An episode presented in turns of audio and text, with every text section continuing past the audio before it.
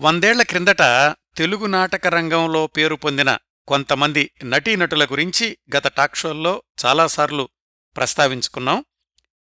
నాటక రంగంలో పేరు తెచ్చుకుని సినీ రంగంలో కూడా ప్రవేశం చేసిన కన్నాంబ గారు సురభి కమలాబాయి గారు దాసరి కోటిరత్నం గారు స్థానం నరసింహారావు గారు వేమూరి గగ్గయ్య గారు మాస్టర్ కళ్యాణి గారు. ఇలాంటి కళాకారుల గురించి పూర్తిస్థాయి కార్యక్రమాలు కూడా ప్రసారం చేశాను.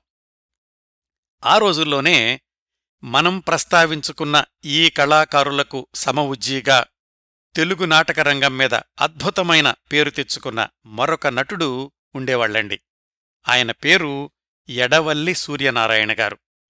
ఆయన గురించిన సంక్షిప్త సమాచారం ఈనాటి మన టాక్షో అంశం. ఆ తరువాతి దశాబ్దాల్లో తెలుగు టాకీలొచ్చాక తెలుగు సినిమా హీరో హీరోయిన్లకి ఎంతమంది అభిమానులుండేవాళ్ళో? వాళ్ళను చూడడానికి అభిమానులు ఎంతగా తహతహలాడుతూ ఉండేవాళ్ళో అంతటి పేరు ప్రఖ్యాతులు నాటకరంగంలో ఉండగానే తెచ్చుకున్నటువంటి నటుడు ఎడవల్లి సూర్యనారాయణ గారు. ఆయన నాటకరంగం మీద ఉదాత్తమైన పాత్రలో వేశారు ప్రతినాయకుడి పాత్రలో వేశారు. ఆయన పాటలు పాడడంగాని పద్యాలు పాడడంగాని ఒక విధమైనటువంటి స్పష్టత విభిన్నత ఉండేది. అలాగే ఆయన నటన గానం ఈ రెండూ కలిసి మిగతా వాళ్ళు ఎంతమంది ఆ నాటకంలో నటిస్తున్నప్పటికీ ఎడవల్లి సూర్యనారాయణ గారు ఎప్పుడు స్టేజీ మీదకి వస్తారా అని ప్రేక్షకులు ఎదురుచూస్తూ ఉండేవాళ్ళట ఆయనకు ఆ రోజుల్లో ఉన్న ప్రజాదరణకు ఒక ఉదాహరణ ఏమిటంటే విజయవాడ రైల్వే స్టేషన్కి ఆయన సాయంకాలం పూట షికారుకు వెళ్తూ ఉండేవాళ్ళట జమీందారీ తలపాగా పెట్టుకుని ఏమాత్రం నలగనటువంటి సిల్కు బట్టలు వేసుకుని కొంకీకర్ర పట్టుకుని బుర్రమేసాలతోటి ఆయన విజయవాడ రైల్వే ప్లాట్ఫామ్ మీద నడుస్తూ ఉంటే అక్కడ ఉన్నటువంటి అభిమానులందరూ కూడా ఆయన్ని ఓ పెద్ద సినిమా స్టార్ను చూసినట్లు చూస్తూ ఉండేవాళ్ళట అది ఆ రోజుల్లో ఆయనకున్నటువంటి పేరు ప్రఖ్యాతులు అభిమానుల యొక్క ఆదరణ. అలాగే ఎడవల్లి సూర్యనారాయణ గారి గురించి చాలామందికి తెలిసుండకపోవచ్చు కానీ తెలుగు సినిమా చరిత్రను అధ్యయనం చేసిన వాళ్ళకి తప్పనిసరిగా తెలిసుండాలి. ఎందుకంటే తెలుగు సినిమా చరిత్రను ముఖ్యంగా టాకీల గురించి మాట్లాడుకోవాలంటే మొట్టమొదటి టాకీ భక్త ప్రహ్లాద కదా. దాని తర్వాత వచ్చిన రెండవ టాకీ చిత్రం పంతొమ్మిది వందల ముప్పై రెండు నవంబర్లో వచ్చింది. అది పాదుకా పట్టాభిషేకం శ్రీరామ పాదుకా పట్టాభిషేకం. ఆ సినిమాలో శ్రీరాముడుగా నటించింది ఎడవల్లి సూర్యనారాయణ గారు. అంటే తెలుగు తెర మీద మొట్టమొదటి శ్రీరాముడు ఎడవల్లి సూర్యనారాయణ గారు అని చెప్పుకోవాలండి. ఆ తర్వాత రోజుల్లో సిఎస్ఆర్ గారు కాంతారావు గారు ఎన్టీ రామారావు గారు చాలామంది శ్రీరాముడు పాత్రలు వేశారు. వాళ్ళందరికీ ఆది మొట్టమొదటి శ్రీరాముడు పాత్ర తెలుగు తెర మీద నటించింది ఎడవల్లి సూర్యనారాయణ గారు. ఆ సినిమా విశేషాలు కార్యక్రమంలో చెప్తాను. అట్లాగే ఆ తరువాతి సంవత్సరం పంతొమ్మిది వందల ముప్పై మూడులో విడుదలైన శకుంతల ఆ సినిమాలో దుష్యంతుడిగా నటించింది ఎడవల్లి సూర్యనారాయణ గారు. అంటే తెలుగు తెర మీద మొట్టమొదటి దుష్యంతుడు కూడా ఎడవల్లి సూర్యనారాయణ గారే. ఇంకొక ప్రత్యేకత ఉందండి ఆయనకి. తెలుగు తెర మీద మొట్టమొదటి దుర్యోధనుడు అది కూడా ఎడవల్లి సూర్యనారాయణ గారే. ఆ సినిమా పంతొమ్మిది వందల ముప్పై ఆరులో వచ్చిన ద్రౌపదీ వస్త్రాపహరణం. మొట్టమొదటి రెండు సినిమాలు అంటే పాదుకా పట్టాభిషేకం శకుంతల ఒక మాదిరిగా ప్రజాదరణ పొందాయి కానీ ఆయన నటించిన మూడవ సినిమా ద్రౌపదీ వస్త్రాపహరణం అద్భుతమైనటువంటి విజయం సాధించింది. అందులో దుర్యోధనుడుగా వేసిన ఎడవల్లి సూర్యనారాయణ గారికి ఎంత పేరు ప్రఖ్యాతులు ఉండేవి అనడానికి ఒక ఉదాహరణ. చాలా ప్రచార ప్రకటనల్లో ద్రౌపదీ వస్త్రాపహరణంలో ఎంతోమంది నటీనటులు ఉన్నప్పటికీ మొట్టమొదటి పేరు ఎడవల్లి సూర్యనారాయణ గారిదే ఉంది. బహుశా ఆయన ఆనాటి ప్రమాణాలతో అతి చిన్న వయసులోనే అంటే యాభై రెండు సంవత్సరాలకే మరణించకుండా ఉండి ఉంటే ఆయన సమకాలీనులైనటువంటి సిఎస్ఆర్ గారు కన్నాంబ గారు వేమూరి గగ్గయ్య గారు ఇలాంటి నటీనటుల్లాగా ఆయన మరికొన్ని దశాబ్దాల పాటు సినీ రంగంలో కొనసాగి ఉండేవాళ్ళేమో కాని యాభై రెండు సంవత్సరాలకే మరణించడంతోటి ఎడవల్లి సూర్యనారాయణ గారి సినీరంగ జీవితము నాటకరంగ జీవితము కూడా పంతొమ్మిది వందల ముప్పై తొమ్మిదితోటి ఆగిపోయింది. కొంతమంది నటీనటుల గురించి మాట్లాడుకున్నప్పుడు మనం చెప్పుకున్నాం. వీళ్ళు నాటకరంగంలో అద్భుతంగా పైకెళ్ళారు సినిమాల్లో కూడా పేరు తెచ్చుకున్నారు చివర్లో కష్టాలు పడ్డారు అని. అలాంటిదేమీ లేదండి. ఎడవల్లి సూర్యనారాయణ గారు సంపన్నుల కుటుంబంలో పుట్టారు. గౌరవప్రదమైనటువంటి పాత్రలు పోషించారు. అంత గౌరవప్రదంగానూ నాటక రంగంలోనూ సినిమా రంగంలోనూ అవకాశాలు ఇంకా వస్తూ ఉండగానే ఆయన గౌరవప్రదంగానే ఈ నాటక రంగం నుంచి జీవిత రంగం నుంచి కూడా నిష్క్రమించారు. ఆయన జీవిత విశేషాల్లోకి వెళదాం. ఎడవల్లి సూర్యనారాయణ గారు గుంటూరులో ఆగర్భ శ్రీమంతుల కుటుంబంలో పద్దెనిమిది వందల ఎనభై ఎనిమిదవ సంవత్సరంలో పుట్టారు. ప్రాథమిక విద్యాభ్యాసం నుంచి హైస్కూల్ అయ్యే వరకు కూడా గుంటూరులోనే చదువుకున్నారు. ఆయన చదువుకుంటున్నటువంటి రోజుల్లోనే పద్యాలు బ్రహ్మాండంగా పాడుతూ ఉండేవాళ్ళు అందుకని ఆ పాఠశాలలో ఉన్నటువంటి విద్యార్థులందరూ కూడా ఎడవల్లి సూర్యనారాయణ గారిని ఆయన ఇంకా నాటక రంగంలోకి ప్రవేశించక ముందే ఒక కథానాయకుడిని చూసినట్లుగా చూస్తూ ఉండేవాళ్ళట పంతొమ్మిది వందల పది ప్రాంతంలో గుంటూరులో హిందూ నాటక సమాజం అనేది ఒకటి ప్రారంభమైంది. ఆ రోజుల్లో ఎలాగంటే గుంటూరు తెనాలి రాజమండ్రి బందరు ఇలాంటి చోట్ల మొట్టమొదటగా ప్రారంభమైనటువంటి నాటక సమాజాన్ని ఫస్ట్ కంపెనీ అంటూ ఉండేవాళ్ళు అలాగా గుంటూరులో ఫస్ట్ కంపెనీగా పేరు పొందిన హిందూ నాటక సమాజాన్ని నిర్వహించిన వాళ్ళు హరిప్రసాదరావు గారు బలిజేపల్లి లక్ష్మీకాంత కవి గారు. హరిప్రసాదరావు గారు ఆ రోజుల్లో అద్భుతమైనటువంటి పేరు తెచ్చుకున్న రంగస్థల నటులు. ఏది? ఇంకా ఎడవల్లి సూర్యనారాయణ గారు నాటకరంగా ప్రవేశం చేయడానికి ముందు. ఆ హిందూ నాటక సమాజం వాళ్ళు ప్రదర్శించే నాటకాలన్నింటికీ ఎడవల్లి సూర్యనారాయణ గారు ఇంకా విద్యార్థి దశలో ఉండగానే హాజరవుతూ ఉండేవాళ్ళు హరిప్రసాదరావు గారి యొక్క నటన బలిజేపల్లి లక్ష్మీకాంతం గారి యొక్క పద్యాలు పాడేటటువంటి విధానం వీటన్నింటినీ కూడా ఆయన అతి దగ్గరగా సునిశ్చితంగా గమనిస్తూ ఉండేవాళ్ళు కేవలం వాళ్ళిద్దరినే కాకుండా ఎక్కడ ఎవరు నాటకం వేసినా గాని అక్కడికి వెళ్ళి ఎందుకు ప్రజలు ఆ పద్యాలకు వన్స్ మోర్ చెప్తున్నారు ఎవరు ఎలా పాడుతున్నారు ఇలాంటివన్నీ కూడా ఆయన అధ్యయనం చేస్తూ ఉండేవాళ్ళట అంతేకాకుండా ఆయన సంస్కృతం చదువుకుని సంస్కృతంలో కావ్యాలను కూడా ఔపోసన పట్టారు. ఆ తరువాత గ్రామ్ఫోన్ రికార్డులు తెప్పించుకుని వాళ్ళు పాడినటువంటి రాగాలను సాధన చేసి వాటిని తర్వాత ఆయన నటుడయ్యాక నాటకాల్లో వాడుకున్నారు. ఇట్లా సరిగ్గా చెప్పుకోవాలంటే ఎవరి దగ్గరకో వెళ్ళి సంవత్సరాల తరబడో నెలల తరబడో శిక్షణ తీసుకోవడం కాకుండా ఆయనదంతా కూడా స్వయం కృషి అని మాత్రమే చెప్పుకోవాలి. స్వయం కృషితోటి ఆయన నటనను చూసి నేర్చుకోవడం కానీ పద్యాలను విని నేర్చుకోవడం కానీ ఇలాంటివన్నీ చేశారు. ఎడవల్లి సూర్యనారాయణ గారికి హైస్కూలు చదువైపోయే సమయానికి గుంటూరులో రెండు నాటక కంపెనీలుండేవి ఫస్ట్ కంపెనీ అని సెకండ్ కంపెనీ అని. ఈ రెండు నాటక కంపెనీలు కూడా పోటాపోటీలుగా నాటకాలను ప్రదర్శిస్తూ ఉండేవి. అలాంటి రోజుల్లో ఆయన ఫస్ట్ కంపెనీకి చెందినటువంటి హరిప్రసాదరావు గారిని ఆదర్శంగా తీసుకుని ఆయనలాగా నటించాలి అనుకుని కొంతమంది ఔత్సాహిక కళాకారుల్ని కూడగట్టుకుని ఎమెచ్యూర్స్ క్లబ్ అని ఒకటి ప్రారంభించి దాని తరఫున నాటకాలాడడాన్ని మొదలుపెట్టారు. ఆ ఎమెచ్యూర్స్ నాటక సంస్థలో ఆ తర్వాత రోజుల్లో ఆంధ్రరత్న అని రాజకీయాల్లో పేరు తెచ్చుకున్న దుగ్గిరాల గోపాలకృష్ణయ్య గారు వంగల ఆంజనేయులు గారు బెల్లంకొండ నరసింహం ఇలాంటి వాళ్ళందరూ ఉండేవాళ్ళు వాళ్ళు ప్రసన్న యాదవం గయోపాఖ్యానం బొబ్బిలి యుద్ధం ఇలాంటి నాటకాలు నటిస్తూ ఉండేవాళ్ళు వాటిల్లో ఎడవల్లి సూర్యనారాయణ గారు ప్రసన్న యాదవంలో అర్జునుడు గయోపాఖ్యానంలో కృష్ణుడు బొబ్బిలి యుద్ధంలో విజయరామరాజు ఇలాంటి పాత్రలు పోషిస్తూ ఉండేవాళ్ళు ఆ రోజుల్లోనే ఈ ఎమెచ్యూర్స్ క్లబ్ ఏది ఎడవల్లి సూర్యనారాయణ గారు ప్రారంభించినటువంటి నాటక సంస్థ తరఫున గయోపాఖ్యానం నాటకాలకు పోటీలు పెడితే ఆయన అందులో అర్జునుడి పాత్రకు బహుమతిని అందుకున్నారు. ఇట్లా ఆయన ఎమెచ్యూర్స్ క్లబ్ తరఫున నాటకాలు వేస్తూ ఉండగానే గుంటూరులో ఉన్నటువంటి కడియాల రత్తయ్య అనే ఆయన్ని స్త్రీ పాత్రకు తీసుకున్నారు. ఎడవల్లిగారేమో హీరోగాను కడియాల రత్తయ్య గారేమో హీరోయిన్గాను అంటే ఆ పౌరాణిక పాత్రల్లో. అట్లా వేసినటువంటి నాటకాలు తమిళ కన్నడ ప్రాంతాల్లో కూడా దిగ్విజయంగా ప్రదర్శించబడ్డాయట. ఆ రోజుల్లో ఆయనకు నటుడుగా ఎంత అఖండమైనటువంటి కీర్తి లభించిందంటే ఎక్కడికి వెళ్ళినా గాని సువర్ణ పతకాలు కంకణాలు బహుమతులుగా వస్తూ ఉండాయి. రత్తయ్య గారు హీరోయిన్గాను ఎడవల్లి సూర్యనారాయణ గారు హీరోగాను నాటకం వస్తోంది అంటే ఆ నాటకాలకి టికెట్లు వారం రోజులు ముందుగానే అమ్ముడైపోతూ ఉండేవట.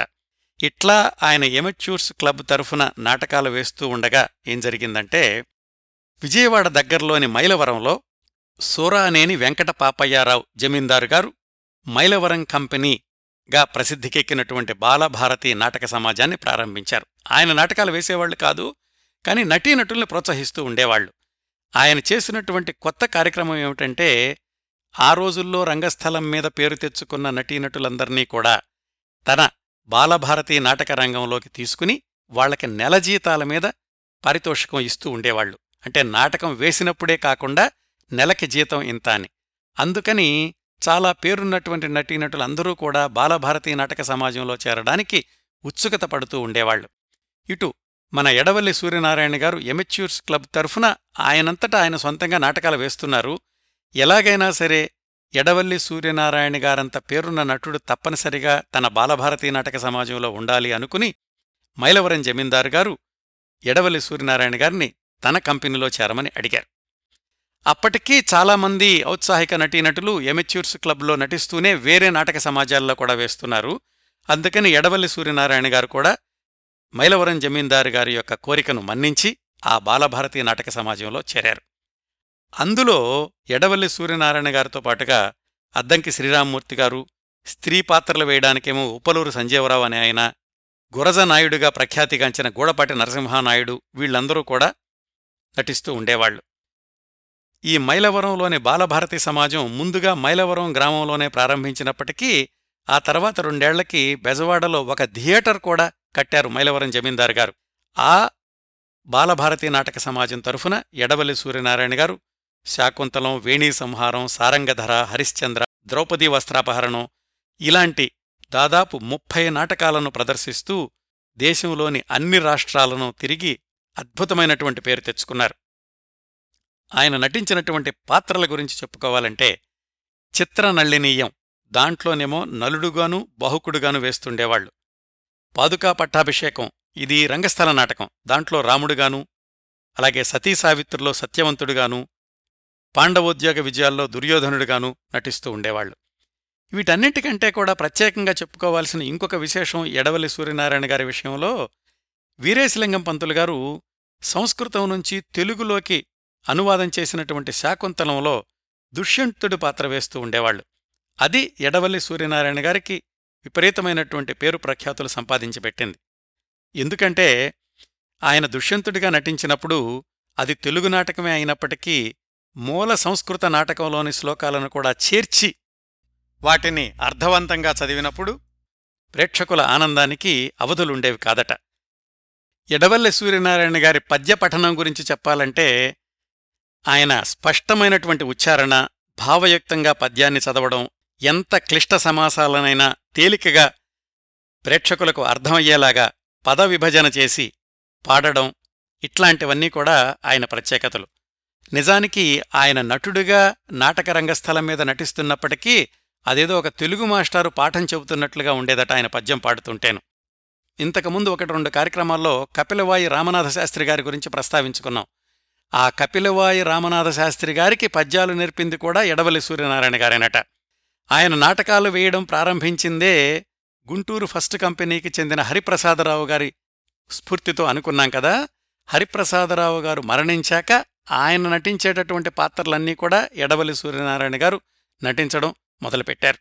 ఇట్లా ఆయన ఏకఛత్రాధిపత్యంగా ప్రధాన పాత్రలు నిర్వహిస్తూ విశేషమైనటువంటి పేరు ప్రఖ్యాతులు తెచ్చుకుంటున్న రోజుల్లోనే ఆయనకు సినిమా రంగం ఆహ్వానం పలికింది.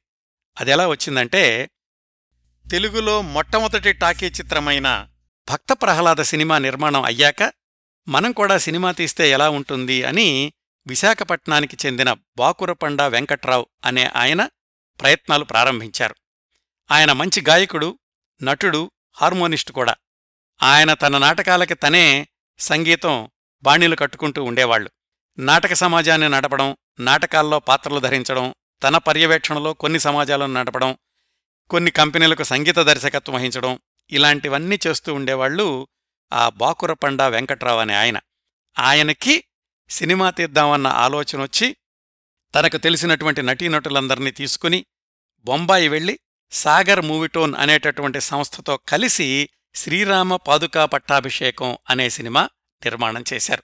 అంటే పేరు మాత్రం సాగర మూవీ టోన్ అని ఉంటుంది అందుకని అది తెలుగు వాళ్ళు నిర్మించినటువంటి సినిమా అనుకోవడానికి వీల్లేదు కానీ మూల కారణం మాత్రం ఈ విశాఖపట్నానికి చెందిన వెంకట్రావు అనే ఆయన. ఆ శ్రీరామ పాదుకా పట్టాభిషేకంలో శ్రీరాముడి వేషం వేయడానికి మనం మాట్లాడుకుంటున్న ఎడవల్లి సూర్యనారాయణ గారిని ఎంపిక చేసుకున్నారు. అందులో సీతగా నటించింది సురభి కమలాబాయి గారు. వీళ్ళందర్నీ తీసుకెళ్ళినటువంటి బాకురపండ వెంకట్రావు గారేమో భరతుడి పాత్ర పోషించారు.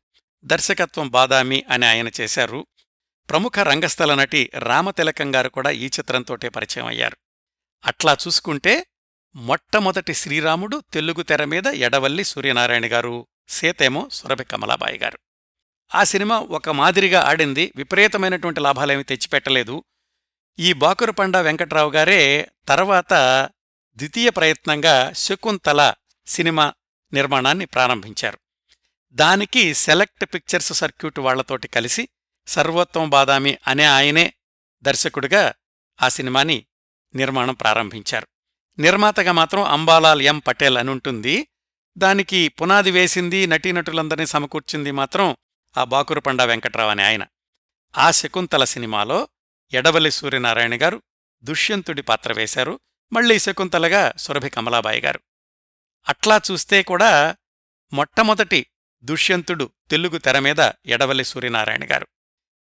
ఆ సినిమా ప్రచార ప్రకటనలో కూడా రాశారు. ఆంధ్ర నాట్యరంగమునందు దుష్యంతుని వేషములో అసమాన నైపుణ్యము కలిగినదెవరు ఇంకెవరు దుష్యంతుని పాత్ర ధరించు ఎడవల్లి సూర్యనారాయణ గారే అనుట నిర్వివాదాంశము అని ఆయన గురించి ప్రముఖంగా ప్రచార ప్రకటనల్లో పేర్కొన్నారు.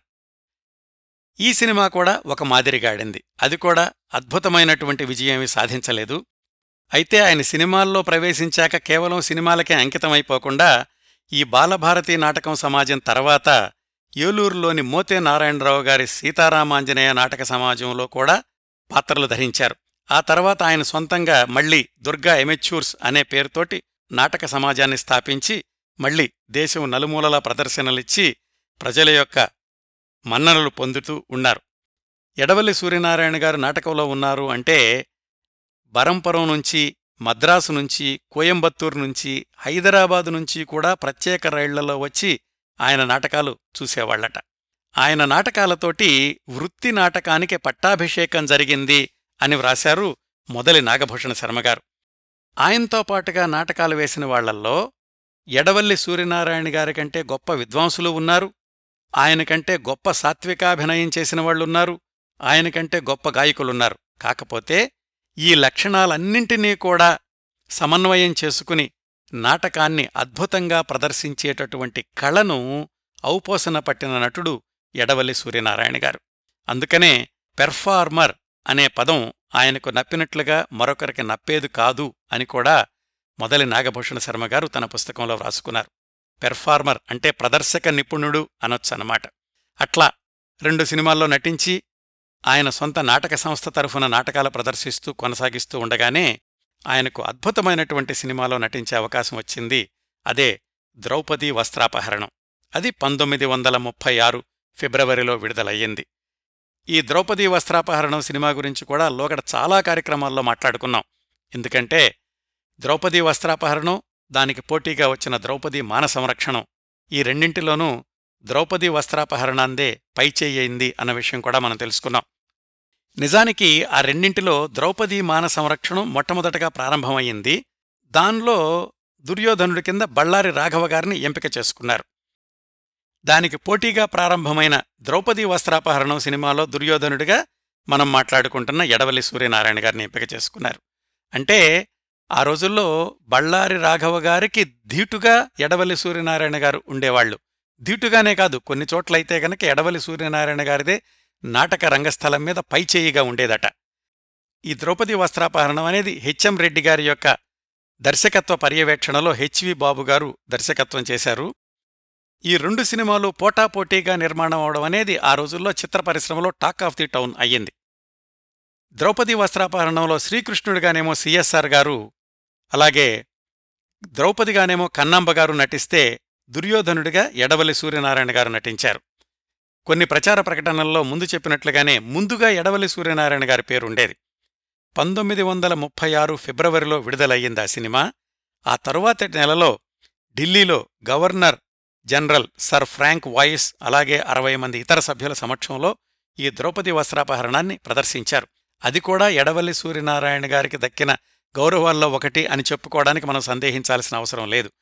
ఢిల్లీలో మొట్టమొదటిసారిగా ప్రదర్శించబడిన తొలి తెలుగు చలనచిత్రం కూడా ఈ ద్రౌపది వస్త్రాపహరణం దానిలో దుర్యోధనుడిగా నటించింది ఎడవల్లి సూర్యనారాయణ గారు. ఇట్లా సినీరంగ ప్రవేశం చేసేటప్పటికీ ఆయన వయసు నలభై ఆరు సంవత్సరాలు అప్పటినుంచి మూడు సంవత్సరాల పాటు ఆయన నటించినటువంటి సినిమాలు విడుదలయినయి ఆ తరువాత సినిమాల్లో కూడా కొనసాగడానికి ఆయనకు అవకాశాలు అద్భుతంగా వస్తూ ఉండేవి. కాకపోతే ఆ రోజుల్లో ఈ నాటకాలకు అంకితమైనటువంటి నటీనటులు చాలామంది సినిమాల కంటే కూడా నాటక ప్రదర్శనల వైపే మొగ్గు చూపుతూ ఉండేవాళ్ళు ఎడవల్లి సూర్యనారాయణ గారు కూడా తనకి సినిమాల్లో అవకాశాలు ఉంటున్నప్పటికీ ఆయన నాటకాల మీదే ఎక్కువగా సమయాన్ని కేంద్రీకరించడంతోటి ద్రౌపది వస్త్రాపహరణం తర్వాత ఆయన నటించిన సినిమాలేమీ విడుదల కాలేదు. ఆ రోజుల్లో ఆయన నాటకాల్లో మాత్రం కొనసాగుతూనే ఉన్నారు. యాభై రెండు సంవత్సరాల వయసుకే పంతొమ్మిది వందల ముప్పై తొమ్మిదిలో మరణించడంతోటి ఆయనను ఆ తరువాత దశాబ్దాల పాటు తెలుగు సినిమాల్లో చూసే అవకాశాన్ని తెలుగు ప్రేక్షకులు కోల్పోయారు. ఏ రోజూ ఆయనకు ఆర్థికపరమైన ఇబ్బందులనేవి లేవు. ధనవంతుల కుటుంబంలోనే పుట్టారు. ధనవంతుడిగానే జీవించారు. గౌరవప్రదమైనటువంటి పాత్రలనే పోషించారు. అంత గౌరవప్రదంగానూ ఆయన ఈ లోకం నుంచి నిష్క్రమించారు. మొత్తంగా చూసుకుంటే ఎడవల్లి సూర్యనారాయణ గారు జీవించింది యాభై రెండు సంవత్సరాలే అయినప్పటికీ అందులో ముప్పై ఐదు సంవత్సరాల పాటు ఆయన నాటకరంగం మీదనే గడిపారు. ఆ రోజుల్లో ధనవంతులు నాటకాలు నటించడం అనేది చాలా తక్కువ. ధనవంతులన్నవాళ్ళు నాటక సమాజాన్ని పోషించడం గాని నాటక సమాజాల తరఫున నాటక ప్రదర్శనలు కాంట్రాక్టులు తీసుకోవడం ఇలాంటివే ఉండేది కానీ ధనవంతుల కుటుంబంలో పుట్టినవాళ్ళు నటులుగా మారడం అనేది తక్కువగా ఉండేది. అలాంటి ధనవంతుల కుటుంబం నుంచి వచ్చి కూడా నాటక రంగం మీద అద్భుతమైనటువంటి పేరు తెచ్చుకున్న నటుడు ఎడవల్లి సూర్యనారాయణ గారు. ఇదండి తెలుగు తెర మీద మొట్టమొదటి శ్రీరాముడు మొట్టమొదటి దుష్యంతుడు మొట్టమొదటి దుర్యోధనుడు ఎడవల్లి సూర్యనారాయణ గారి గురించినటువంటి సంక్షిప్త సమాచారం. ఈ సమాచారం కోసం నేను సంప్రదించినటువంటి పుస్తకాలు తొలినాటి గ్రామ్ఫోన్ గాయకులు అని మొదలి నాగభూషణ శర్మగారు వ్రాసింది అలాగే నటరత్నాలు అని మిక్కిలినేని రాధాకృష్ణమూర్తి గారు వ్రాసింది. ఆ రోజుల్లో ఈ నటులందరూ కూడా ఏమిటంటే కొద్ది సినిమాల్లోనే నటించడం నాటక రంగం మీద మాత్రమే ఎక్కువ నాటకాల్లో నటించి ఉండడంతో వీళ్ళ గురించిన సమగ్ర సమాచారం ఎక్కువగా లభ్యం కావడం లేదు. కాకపోతే తెలుగు చలనచిత్ర చరిత్రను అధ్యయనం చేసేవాళ్ళు తప్పనిసరిగా గుర్తుంచుకోవాల్సిన నటులు అన్నవాళ్ళ గురించి సంక్షిప్తంగానైనా సరే పరిచయం చేద్దామనేటటువంటి ప్రయత్నమే ఈ కొద్ది నిడివిగల టాక్ షోలు. వాటిల్లో ఒకటి ఇదిగో ఇప్పుడు నేను పరిచయం చేసిన ఎడవల్లి సూర్యనారాయణ గారు. భవిష్యత్తులో కూడా ఇలాగా ఆనాటి నాటక సమాజానికి సేవలు చేసి సినిమాల్లో కొద్ది కాలం నటించిన వాళ్ళ గురించి కార్యక్రమాలు మరికొన్ని ప్రసారం చేస్తాను. నా కార్యక్రమాలను ఆదరించి అభిమానిస్తున్న శ్రోతలందరకు హృదయపూర్వకంగా కృతజ్ఞతలు తెలియచేసుకుంటున్నాను. మళ్ళీ వారం మరొక మంచి కార్యక్రమంతో కలుసుకుందాం. అంతవరకు నవ్వుతూ ఉండండి. మీ నవ్వులు పది మందికి పంచండి. ప్రస్తుతానికి మీ దగ్గర సెలవు తీసుకుంటోంది సదా మీ ఆదరాభిమానాలను కోరుకునే మీ కిరణ్ ప్రభ.